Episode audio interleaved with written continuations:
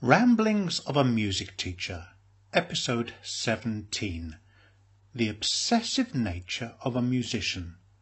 Following on from last week's episode about the personality of a musician, where we discovered that a large majority of you who took my poll were introverts.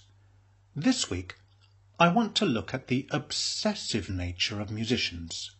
By the way, if you haven't taken the poll yet, you can do so by clicking the suggested video card above.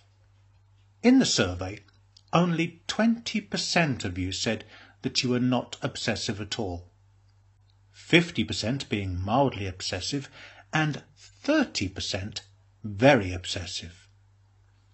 I believe that this goes along with being an introvert, and also some of the other questions in the survey. For example, most of you said that you were single-minded rather than easily distracted.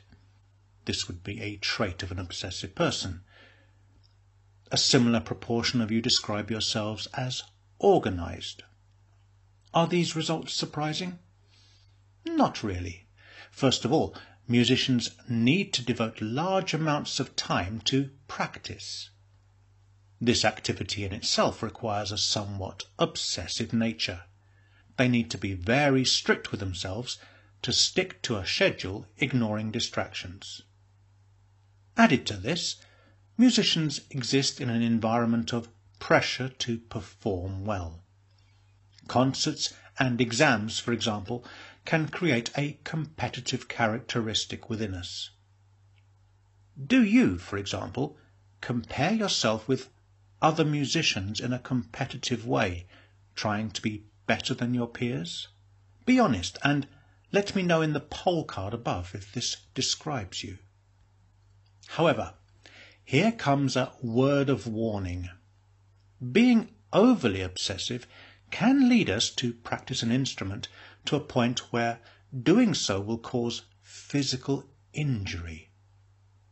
The famous violinist Itzhak Perlman recommends practicing no more than three hours a day. There will be a link to a video on his advice for practicing at the end of this video. In fact, researchers have found that setting goals to outperform others seems to undermine musical performance. There is also a danger that we can engage in this activity to a point where health deteriorates, relationships are strained, and finances can suffer. Now, I'm not advocating that a musician should not have a structured approach to practice, but maybe a more healthy way would be always try to be better than yourself rather than better than others. Additionally, as musicians, I believe we will be better in what we do if we have a life outside of music. A person who is passionate about life will be more passionate when they perform. Conversely, a student whose life is only about music can end up being very mechanical in their playing.